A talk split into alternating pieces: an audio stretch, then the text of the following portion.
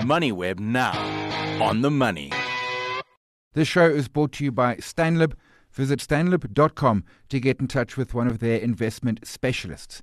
Stanlib Asset Management is an authorized financial services provider.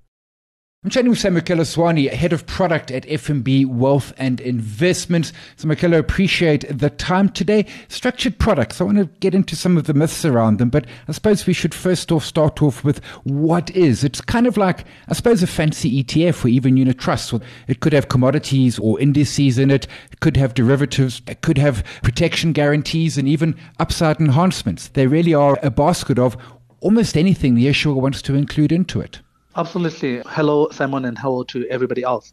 Simon, I think quite important that structured products is basically a type of product that actually is designed to have a certain or specific payoff profile. Mm. So you are able to actually control the outcome of the product by using all those instruments you're talking about. You know, you can have ETFs in it, you can have commodities, you can have derivatives underlying it. However, everything is structured such that you know you have a payoff profile that is actually preempted. So it allows you to go and invest in all this complex you know markets and gives you access to this complex investment instruments but in a controlled fashion. So you have more control when you're actually using the structured products. So that's basically what structured product are. It's just solutions that have got a controlled outcome and that's the key thing and i suppose it's knowing what's inside and if we go back i don't know a decade or maybe two ago, these really were for institutions. But they've moved down the ladder and they're very readily available these days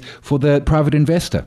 Absolutely, Simon. You know, back in the days, structured products were being used by pension funds basically mm. to structure their outcomes within a pension fund portfolio by big corporates who probably wanted to structure, you know, a particular outcome for the corporate. Maybe they wanted liquidity within three or five years, and they would structure, you know, a structured product such that it will give out that type of liquidity. However, with advancements in uh, financial engineering as well as advancements in technology, these solutions are now available to retail investors. They're much more easily available to retail investments. So retail investors can actually invest in this type of uh, structured products because the, you know the minimums are not as high as they used to be. The yeah. complexity has been removed by virtue of the fact that you know of the improvements with regards to the financial engineering techniques that are involved with regards to the structures. The payoff profiles are actually much simpler, and people can understand what are they actually buying when they're actually purchasing a structured product. That's a great point. I mean, it is that increase in transparency. I said, you know, know what's in it, and it's much easier these days to understand what's in the product, and and also in terms of regulation. I mean, I don't know what the regulation profile was back in the day, 10, 20 years ago, but these days they come from big banks. They're on the JSE. There are layers of protection protection, in a sense, for investors. Absolutely, Simon. I mean, it's typical of any asset class that is being introduced. You know, it takes time for the regulation yeah. to actually catch up with that asset class. So back in the day, you know, we never had a lot of regulation around how structured products are actually regulated. Even, you know, the access mechanisms, they were actually over the counter, which has got slightly less regulation implications as compared to today. So nowadays, you find structured products are issued by banks. Banks themselves are being regulated in terms of the Banking Act, in terms of what they can do, how they can actually set up structured structures and all the stuff. And then secondly, they're actually listed. And if you're listing any instrument on the stock exchange, you know, the regulations there are quite, you know, tight. You know, they want to know what type of credit are you using underlying the structure, how long is that credit and all the stuff.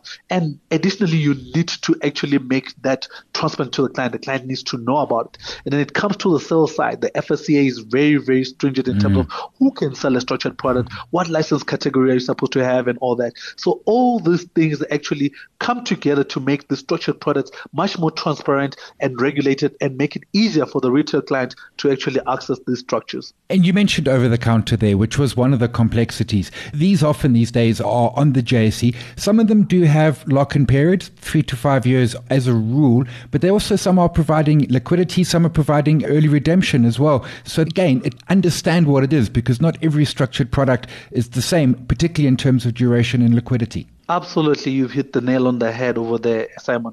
You know, liquidity was one of the things that people were actually worried about.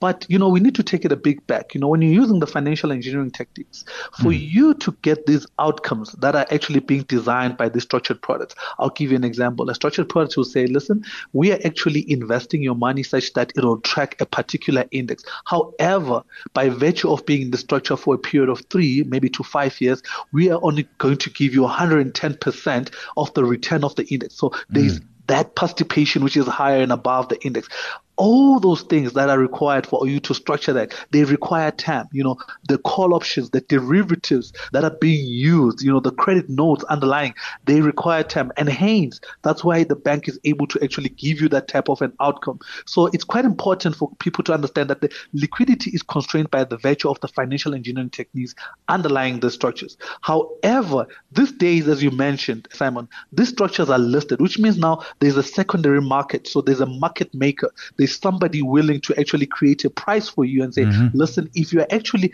exiting at this point in time, fine, you may not get the same outcome you'd have gotten in three or five years' time, but I can actually give you this outcome. Maybe still with your capital still guaranteed and all that stuff. So that liquidity comes into the picture. Even on over the counter, you find that some of the investment banks and some of the banks are willing to actually be counterparty to that trade and offer you a price for settlement over the counter. What about fees? Because I mean, I think a lot of the listeners are like, this sounds great, but there sounds like there's a lot inside this, and fees start to rack up. I've had a few structured products over the years, and they've typically been, the fees have been in the totality. If I put 10,000 Rand in, that would include the fees. Have fees sort of come down as we've seen broadly across the industry? Absolutely, Simon. I mean, with this type of solutions, with more competition coming into the play, you know, more transparency coming in, there is usually pressure on the solution. You know, the cost of the solution typically goes down. Mm-hmm. So that has happened as well with structured products.